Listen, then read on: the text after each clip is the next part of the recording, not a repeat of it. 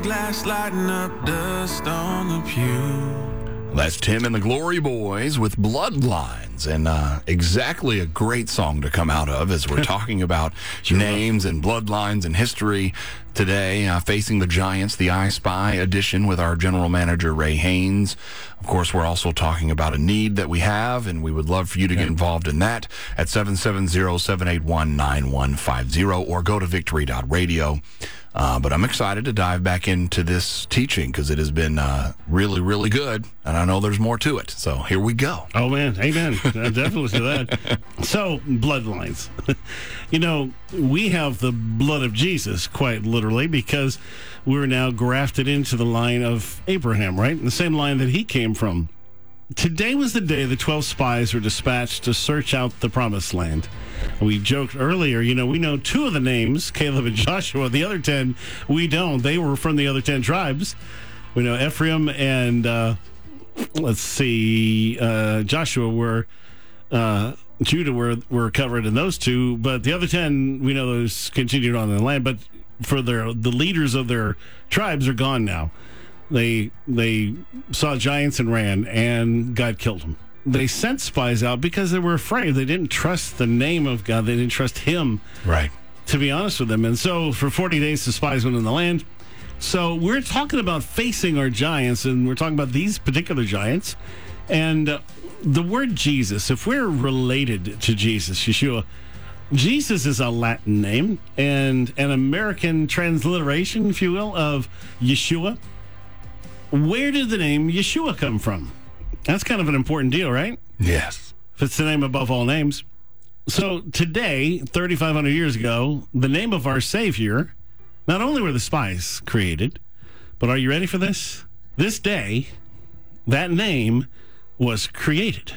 Think about that. Now, I hmm. know he's timeless, but the name that he was going to use on earth, that name was created today, 3,500 years ago. Now, how do we know that? That seems like such an odd sort of thing. Well, at the edge of the promised land, something very odd happened besides them sending spies in. The 12 tri- tribes were told to each choose a tribal prince who would spy out the land. Well, the tribe of Ephraim chose Hoshea, who had been Moses' right hand man in the journey. Now you're thinking, how could this be Moses' right hand man? I don't even know his name, Hoshea. Well, Hoshea means salvation. The root of that name is Yeshua, and Yeshua means to save or to be saved. Now, the other 11 princes, they're chosen as spies, are welcomed in. Moses gives them all a high five, and they get ready to go in. But Moses immediately changes Hoshea's name. Here's Numbers 13, 16. These are the names of the men who Moses has sent to spy out the land. And Moses called Hoshea, the son of Nun, Yahushua. Now, almost every English language version translates his name as immediately becoming Joshua or Yeshua. But that shortened name wouldn't actually be used for a thousand years before it would even come into use. So that's again English translation why I get annoyed with them, but that's that's just me. To create this new name of Yeshua, Moses took the root of the name Yesah with the name of God, Yehovah, which created Yeshua. God's salvation. Yeshua means Jehovah is salvation. Hmm. We might say the Lord or God or whatever, but it's technically because of the word. You can see them side by side and you recognize what they mean because of the letters and all that. Hmm. Jehovah is salvation.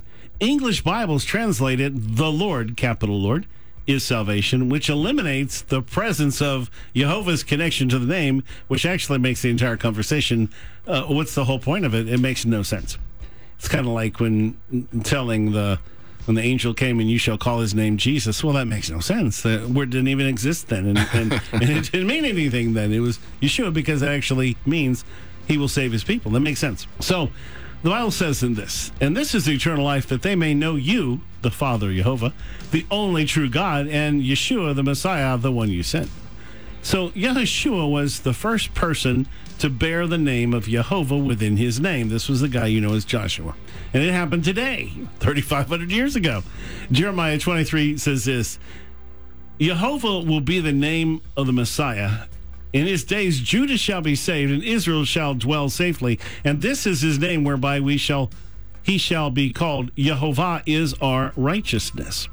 So from 538 BC to 70 AD, a shortened version of the name Yeshua became the common form Yeshua. All right, they just dropped a bit of it. Same meaning though. Yeshua was the fifth most popular name at the time of Jesus. It was tied with Eleazar, which is Lazarus.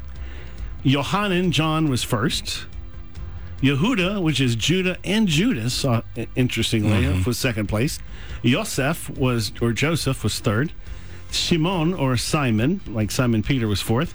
And the third most popular names for births from the last century, 1921 to 2020 or so, are James, Robert, John, Michael, William, and David. So if you got one of those names, you would be similar to what how common a name of Yeshua was or Yeshua was at the time of Jesus.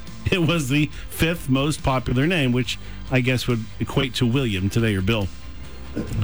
But by 70 AD, it was so connected to Jesus, Yeshua, the Messiah, that the Jews went back to Yeshua to avoid any connections to the name of the Messiah. So it was shortened to Yeshua, and they stretched it back out because they everybody else was using Yeshua for him. So the Jewish leaders rejected their Messiah, Yeshua, Jesus. Within a generation or two, they stopped speaking the name of the Father. and now, for nearly 2,000 years, forbid each other to even speak his name for the most part. It becomes sadly ironic when you read John 14. Yeshua said to him, I am the way, the truth, and the life. No one comes to the Father except through me. If you'd known me, you would have known my Father also. Hmm. And from now on, you know him and have seen him when you see me. It's a serious thing to mess around with God's name. Once you start, it's hard to stop. In fact, if you go to Israel or spending time around Jews today, Yeshua was so very common all the way up to the Bar Kokhba revolt in the 150s, about 120 years after Jesus. Several of his followers were named Yeshua. But after that revolt and the Roman punishment, the name Yeshua returned to use and popularity, and Yeshua pretty much disappeared. Most likely it was because it was so clearly identified with Yeshua that we call Jesus. You can still find Yeshuas today all over the place, but good luck finding a Yeshua, a Jewish person named Yeshua. There's a lot of Hebrew refutation literature to make sure Jews don't discover their Messiah, Yeshua, Jesus, or if they do, to make sure they don't uncover the reality that he's the Messiah. Since the Holocaust, Jews see Christians, some at least, very negatively because their oppressors were from Europe, which was full of Protestants and Catholics. To them, followers of Jesus, which by their actions they proved that they were not, obviously, because of what they did, but they still equate them. So, to eliminate any association between the name Yeshua and the Messiah, Jews in general and Jews uh, in Israel drop the uh from Yeshua and call him Yeshu. Now, the thing is about Yeshua, that letter is uniquely Israeli. That's a Hebrew letter, that het. You take that off, it's no longer a Hebrew name. So they drop the ah from Yeshua and call him Yeshu. The last letter is called the ayin. It sounds like I, an ayin, which rather interestingly does mean I. So they removed their ability to see the Messiah yet again. Hmm. it's like they're on the edge of the promised land. His full name in, in secular Hebrew is Yeshu Hanatsri. Natsri is the Hebrew word for Christian. It actually means one from Nazareth, which Jesus was. So Yeshu Hanatsri means Jesus the Nazarene or Jesus the Christian. To the Israeli in the street, Yeshua is the name of the founder of Christianity. They don't see him as a Jew in any way because they took the Jewishness off his name. Ironically, today, 3,500 years ago, the name of our Savior was first created by God at the edge of the Promised Land for one of the only two former slaves who would actually inherit the Promised Land and lead them in. That would be Joshua, of course. It's interesting when we talk about replacing names. We're going to look at how they did that. We're going to look at a couple of giant killers because we're talking about facing the giants and all that's still coming up.